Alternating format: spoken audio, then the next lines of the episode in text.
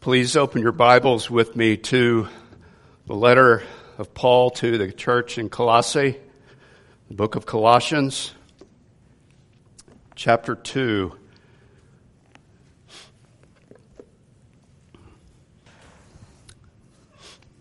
Today I want to read verses 1 through 7, and the focus of our study will be primarily on verses 6 and 7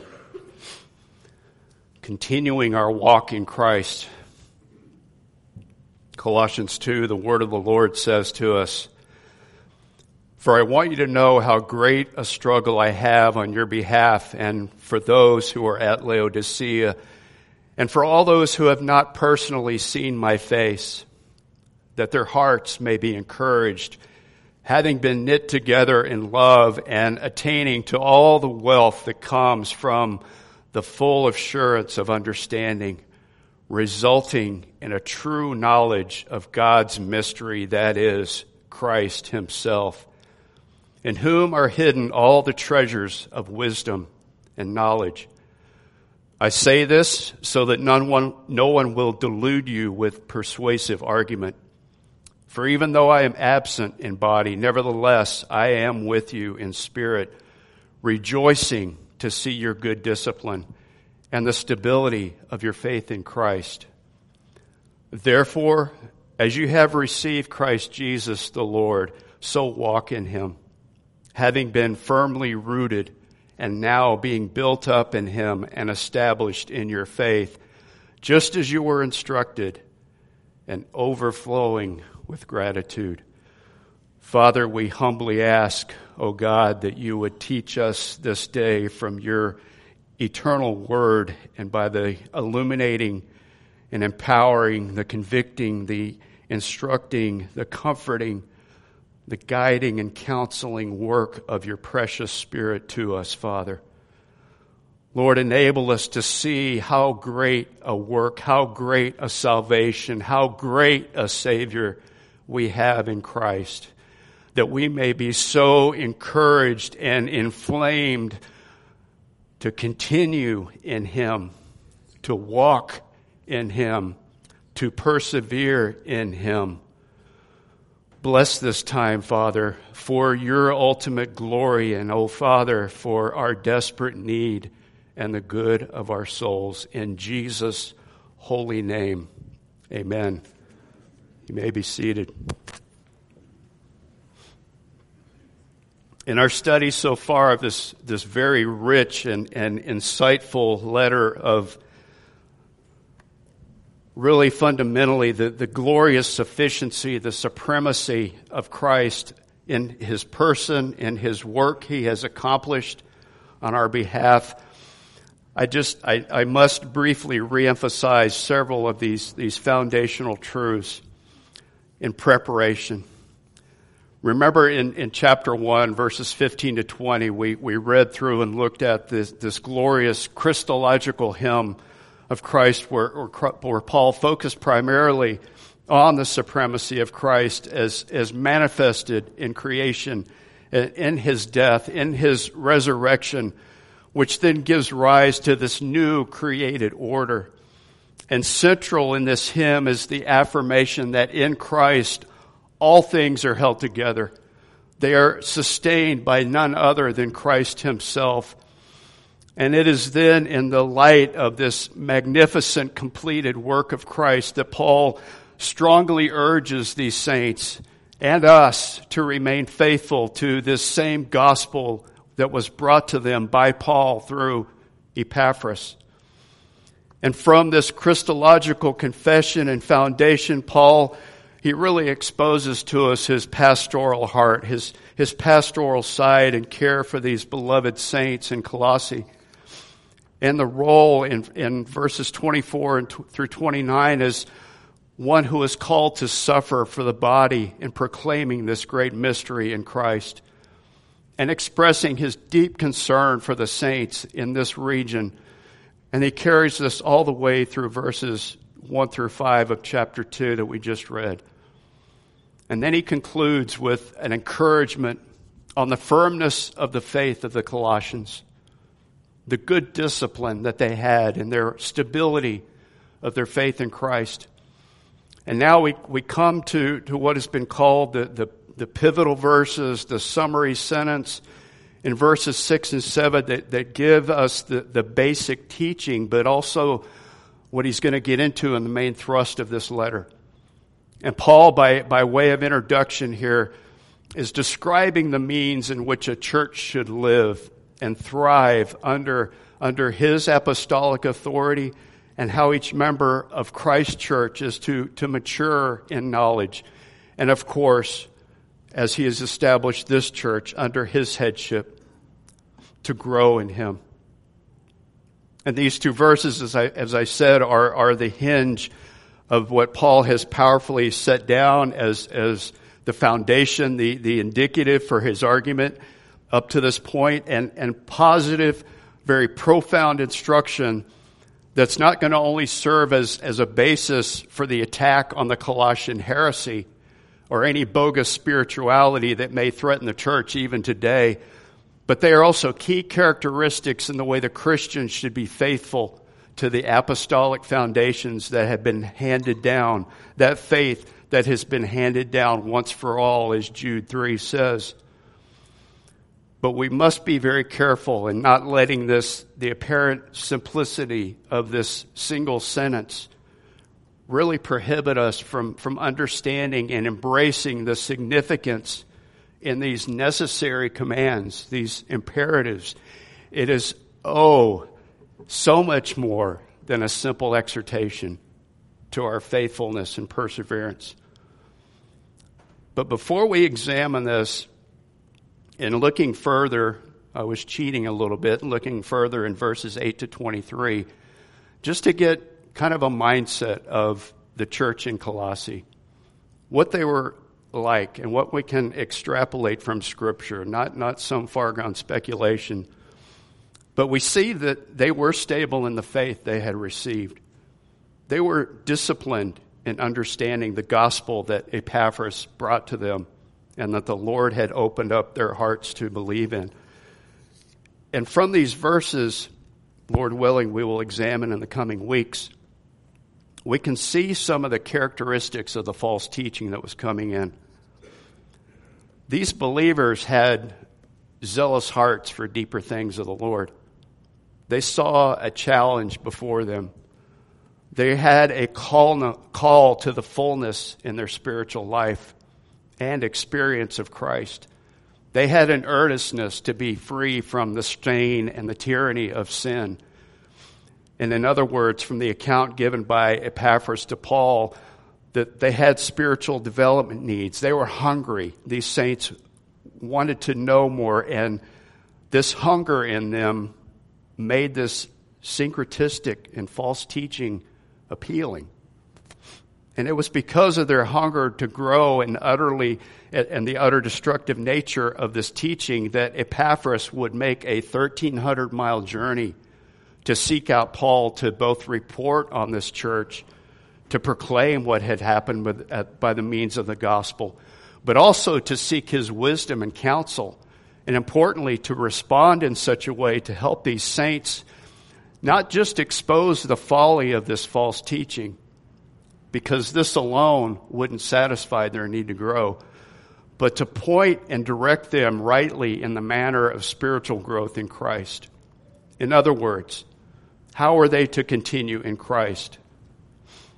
And this is truly, truly a glorious thing, worthy of heavenly rejoicing when a soul is saved, when a sinner is converted and brought into the kingdom of God. But does not the eternality of this life speak of promise and point to glorious signposts, new life experiences that are only found in a continuing communion with the Lord?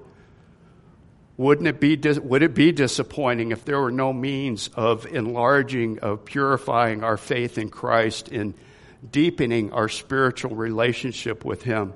of growing in His grace, of intimately knowing our blessed Savior, of both seeing by faith and understanding the divine righteous standard by which all other aspects and realities in this life are compared, and all the philosophies of this world sorely lack in comparison on the scale of truth.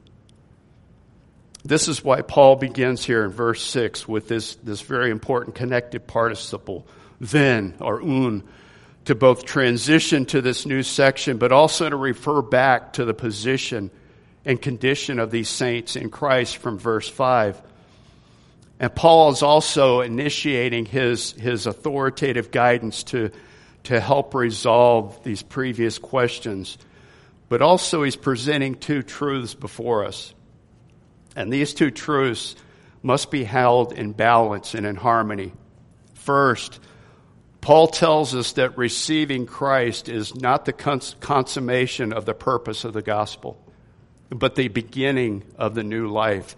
It is our incredible inauguration into an eternal, ongoing, growing relationship with God Himself. In other words, foundations do not exist in and of themselves or just for themselves. It would be very absurd for anyone to go out rent an excavator, dig a hole, set up quarter inch, half inch, three eighths inch, one inch rebar, set up forms, pour concrete, take the moldings down, walk away and say, Wonderful. You would build upon this, would you not? Second, and in harmony with the first, Paul and other inspired writers teach us that all of our spiritual growth, our Christian life, must be consistent with its beginnings. Understanding this in our heart and mind is critical if we're to experience a genuine spirituality, to, to maintain, if you will, our lively affections toward Christ, of godliness, of holiness, of bearing fruit in keeping with repentance and compassion for the lost. All aspects of our lives giving glory to God so that we will not be deluded. So let's examine these two verses, this sentence. And I've set up three headings with an intention to be alliterative, but to speak now personally an aspect of, of our maturing in Christ, of our continuing in Christ as his disciples, how we are to, li- are to live, how we are to grow and develop Christian understanding. So I've assigned these, as I said, under three principles or headings. One, received. Two, rooted. And three, reinforced. Verse 6 again. Therefore, as you have received Christ Jesus the Lord, so walk in him. Paul's exhortation here or actually wonderfully put in the, in the song we sang, his summons to believers concerning the Christian life is, is in the form of an indicative, indicative imperative statement. And his use of the verb receive carries with it some significance in its use and its application here. Paul typically uses the verb paralambano to refer to receiving or accepting of tradition about Christ and his significance. In other words, the teaching received and passed along or shared. We read this every month in 1 Corinthians 11 where Paul says, For I received from the Lord that which I also delivered to you, that the Lord Jesus, in the night in which he was betrayed, took bread. Similarly, in, in Philippians 4 9, these things you have learned and received and heard and seen in me, practice these things, and the God of peace will be with you. However, in this particular verse, this singular and specific use of paralambano is, carries with it a greater Christological focus. For Paul's not talking or referring or receiving teaching or tradition of the word, but of Christ himself. What does this mean to receive Christ? We, we know very well through evangelism and, and outreach and talking to our neighbors and strangers that this phrase is sorely deficient in meaning and understanding today. It, it often typically expresses some conception of being a, becoming a Christian which focuses on a person's initiative or acceptance of Jesus as a means of just escaping the penalty of sin and hell, but not from sin and its power. The context here severely refutes our postmodern popular perspective of accepting Christ like he is some shoe salesman just wanting to make your life here a little easier. But take a look now at the very words Paul uses to describe Jesus because they powerfully tell us what it means to receive him and to live and walk and have our being in him. This is the beauty of God's word and its piercing power. Paul speaks of Christ as the Christ Jesus, the Lord. For there's specific use of definite articles here in the Greek to illuminate us to this, what it means to receive and live and walk. The Christ, the Messiah, one who has come to save his people, the only one. Jesus, Emmanuel, the very name of the Savior who has come to rescue his people from their sin. The Lord, he was not merely a good man, not merely our example, not merely a Savior, but he is a Savior because he is Lord, he is God, and he is ruler of his people. And this verse, as you have received the Christ Jesus the Lord, was and still is the basic baptismal vow of the church and for those who declare Jesus as Lord of their lives. In other words, what we confessed when we first came to Christ and we're baptized is the way in which we are to live our lives daily in Him with Christ as our Lord, as our Savior, as our Messiah. This is why Mark's gospel begins with the narrative of Christ as the appearance of authority that could not be denied. Mark 1 7. Immediately they left their nets and what? They followed him. So that all other authorities of any other kind, the will of men, the will of the flesh, ancient, ancient traditions, even those of demons, those of the natural order and creation, even the powers of death must all yield to him. And we must also consider that just as we are in Christ or possess Christ by faith, since we have received him through the power of the Spirit, we cannot consider our possession of Christ in the same way as we would, say, our retirement fund or a lot of land or any possession that we look at occasionally for interest. But no, Christ is our true food. He is like a fine meat that man feeds on and chews and digests and whose stomach works on continually. We are to live in, on Him and in Him each and every day in the application of faith according to Christ's teachings in John 6. Our life is a continuation of action and motion. As our heart continues beating within, giving us as the principle of life, such as faith. Faith is Christ. Faith in Christ is a continual active honing, a sharpening of my thoughts, my desires, my will on Christ as my own, and of casting myself upon Him to be mine, living on Him, living in Him. So it is that our receiving of Christ is not the end. It's certainly not merely a ticket to heaven. It is the beginning of eternal life, of spiritual life, just the beginning of the Spirit's work within us. It inaugurates that glorious spiritual relationship and it is the initiation, if you will, of the eternal decree of the Father fulfilled by the Son and now being made real in the heart and life of his elected child. Paul wants us to know that this receiving Christ is not something isolated, not something accomplished in the past, but it is continuing on in our daily experience. And coupled so very closely with this is the vital truth that all of our growth, our maturing, our progress in accomplishing what God has ordained for us must be consistent with its beginning. Our new life in Christ begins with professing Christ as Lord, and He must be Lord as I said, to be Savior. And so our lives must be consistent with this profession. Christ is the object of our faith, the only one who truly saves us, and it is within Christ that we are to dwell, in whom we are to walk, that we find our sphere of spiritual growth and development.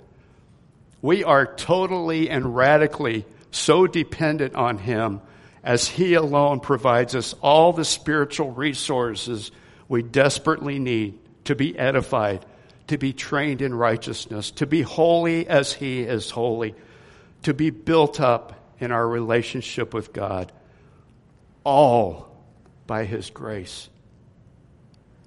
Now, Paul continues with the imperative to walk in Him, to continue to live in Him. And Paul previously told us back, back in, in chapter 1, verse 10, that we're to walk in a manner worthy of the Lord to please him in all respects. So if you're asking Paul right now the question, just how does this work out? What does this look like for us today? Well, to begin with, going back to the, the original language that the present, which is so important, the present form of this verb is telling us to remain where you are as in him, conducting your life as incorporated in him. Let Christ be your Lord and no other. Let him establish and guide your values, your conduct, your thinking, all matters of your life. Paul goes further for us, though. In verse 7, he begins to add support to this imperative through the participles that he's going to use here. Because these are, these describe, these are used to describe for us what a person who walks in Christ looks like. And he's elaborating on the nature of the Christian life. And this brings us to our second principle, our second heading, rooted. Verse 7 says, having been firmly rooted and now being built up in him. Paul continues with three very unique metaphors in this verse, all participles in the passive voice that speak to the divine activity at work in the believer and that elaborate the nature of a walk or life of each believer. He starts with a horticultural metaphor, then architectural, and then finally a legal metaphor. All of these, along with his encompassing conclusion of, of gratitude, continue to reflect this, this parallelism of Paul's opening prayer that we read in chapter 1 to introduce these themes, and now he is fleshing this out to provide us with, with personal application in our lives. And it's a clear reminder to us that the Christian life always, in, simply put, always invi- involves life, living, growth, not just a mere stagnant existence.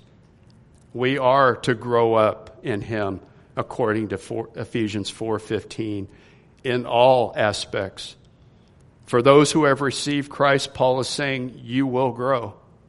He expects our interest in spiritual growth, not in our own strength and power, but in the spiritual strength that is provided in our abiding in Christ. As we have been rooted in Christ, we are now to grow. And we understand this work of being rooted from the perfect tense used here arizomenoi, that is, is the settled state of the believer. And it's amazing and helpful to consider from, even from God's created order, this representation, this horticultural aspect. If you think back in Matthew 13 about the parable of the soils, of the seed being planted in the good soil, that soil that's been prepared by the regenerating work of the Holy Spirit and when a seed is planted in good soil that has been tilled, it must be nourished. And there's a process of, of watering, or what's called imbibation. It's an imbibing that takes place where the right amount of water and nourishment is supplied. And with this, growth occurs, and there's a rupturing of the seed and life comes forth. And there's a primary root that's, that's shot down, a radicle that's shot down into the soil to seek out sustenance, nourishment, And simultaneously, even in this very small seed, there's a work that's called an anaerobic breathing, a respiratory work that occurs where, where life begins to, to take place, to come forth. And from this initiates a primary stem that shoots for the surface. And as that stem emerges, it encounters light, growth occurs, and fruit bearing occurs. What a glorious example God has given us in this. Can you see this work of God in your life? He tills, He plants, He waters, He breathes, He feeds, He gives life and light. And from this supernatural work within a heart of flesh, there comes forth a tree bearing fruit. And what issues forth from this tree, from the fruit of this tree, but more seeds of the gospel? truly what love the Father has bestowed upon us. And we, as, as rooted believers, can only grow as we are built up in Christ, as we are nourished, as we are watered by His truth, and as we are fully dependent upon Christ. We cannot grow deeper in our knowledge of God and Christ by supplementing Christ or augmenting some the apostolic tradition that we now have in Scripture or even attempting to move on to something that others may declare is more profound than the richness of His Word. Our souls will not thrive in love, joy, or holiness unless we are growing in Christ. Are we truly doing business with God in this respect? Are we examining ourselves with an eye to the sufficiency of Christ and seeing if there is fruit bearing. If you are walking according to your receiving Christ, you will be growing. Paul continues with another metaphor, architectural in form, and he implies the same divine work of providing a foundation to be built upon. The use of, of this architectural metaphor being built up, which in this case is, is a present tense participle, meaning this is an ongoing work of the believer dependent upon Christ. Just as it is paramount for any superstructure of steel and concrete to have a bedrock, a base from which to provide support, the strength and the extensive reach of the building to be erected, so it is with us. Even from Scripture, Matthew 7, the Lord stated that His foundation his traditional truth is not only what a believer can build upon, but must build upon. Being built upon and with the foundational truths of our abiding in Christ, we're able to live in a way that exemplifies Christ. And in similar scriptural fashion from 1 Peter, we're all being integrated together as living stones into a spiritual house for a holy priesthood to offer up spiritual sacrifices acceptable to God. Glory to God. Fundamentally, this building, this edifying work, is made real only through the equipping materials that the Lord has provided in His holy word, in prayer, in meditation, and being joined together as his body in the local assembly of the church. And now we come to our, our third guideline heading here is reinforced. Having been firmly rooted and now being built up in him and established in your faith, just as you were instructed and overflowing with gratitude. As I said, I attempted to use some alliteration with these guidelines and reinforced in relation to be to being established in the traditions that we have received from Christ, from Paul and to Epaphras. Paul's use of babio here carries with it a building upon the two previous participles, and it, and it emphasizes the significance of their stability in the gospel truths that the Colossians had received. And so it is with us. The faith they are established in is giving an emphasis on the reception of the gospel and the content of that message, and not simply referring to their personal faith. He's, he's basically summarizing what he expects to happen for the believer. As a result of the first two of being rooted and being built up, you will be established in the content of the gospel. For a Christian to grow in knowledge of Christ can claim fuller understanding only insofar as he or she remains loyal to the saving gospel truths that they were first taught, which led them to Christ. And this threefold summons by Paul shows us that there is really there's really no room for complacency in the Christian life, in our dependence upon the Lord, in our walk and in our conduct. This is a powerful call to a holy, consistent way of life, a call to a fullness in spiritual stature, and to pursue a, a comprehensiveness of knowledge in Christ. But let it be true growth which is always a, a harmonious development of the saving gospel of Christ. And Paul's final active participial phrase is really a most telling one and deserves a unique point in this message overflowing with gratitude. This is the first of at least six exhortatory references in this letter alone by Paul of, of gratitude, of giving thanks and thanksgiving. And it's also very likely that these false teachers also spoke of an overflowing life or an abundant life as they would make much of, of the spiritual wealth that would accompany, accompany any compliance to what they said or what they were teaching.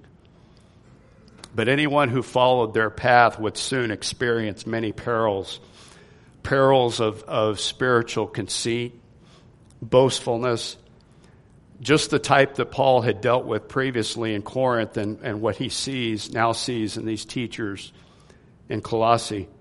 Listen to what he says later in verse 18.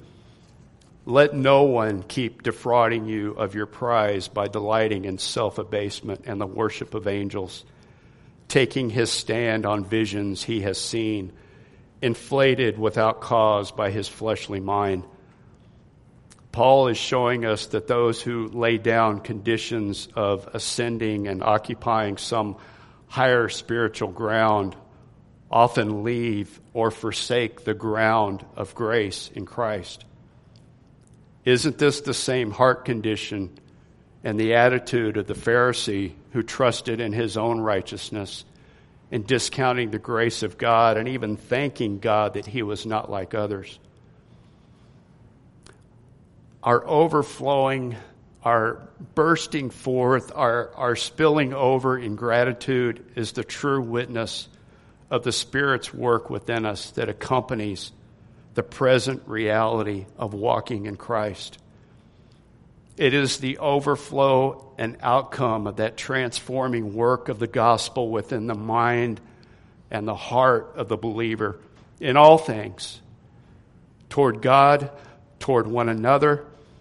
And as we will see later in psalms and hymns, spiritual songs with thankfulness present as a result of and not a feature added onto, but from the work being done by the Father within our souls.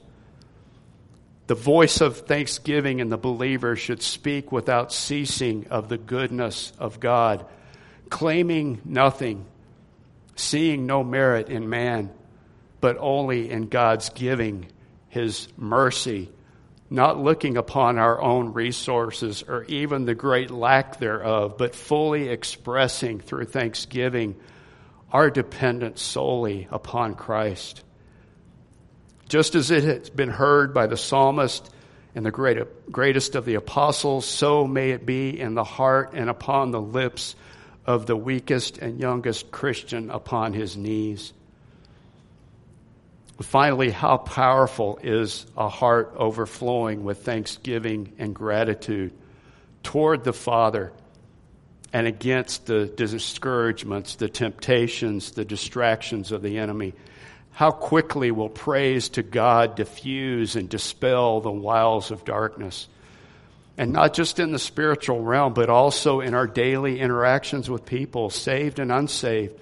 for many who face the daily criticisms and ridicule of their faith in Christ, and also in the deferring of praise to the only one who is worthy from a job well done.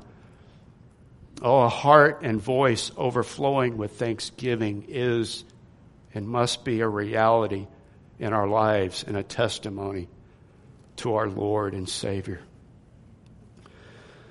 Father, we thank you for initiating and caring for our growth in relationship with yourself, with your Son, with your Holy Spirit. You, O Lord, have made us for yourself, and our hearts will not find any rest until they are resting in thee. Dear Lord, teach us, fill us with your Spirit so that we may experience the fullness of the object of our faith in Christ Himself and the wonders, the power of His multifaceted grace and love and righteousness and mercy toward us. Oh, Father, may we never forget the first things, our first love Lord, may we never question Christ's sufficiency. Lord, do not let us drift in any direction from your gospel, from our beloved Savior. Keep us by your power and do not let us be brought down or distracted by our circumstances or by our present condition or our own estate, but knowing that where we are and all we have are truly gifts from you. And may we be daily fixing our hearts and our minds upon Christ and Christ alone in a radical trust and peace in Him. Father, may we so walk in Him, pursuing to know Him in His Word. And may the reality of His gospel power and His resurrection life usher forth in an overflow of thanksgiving to you, our loving Heavenly Father. In Jesus' name, amen.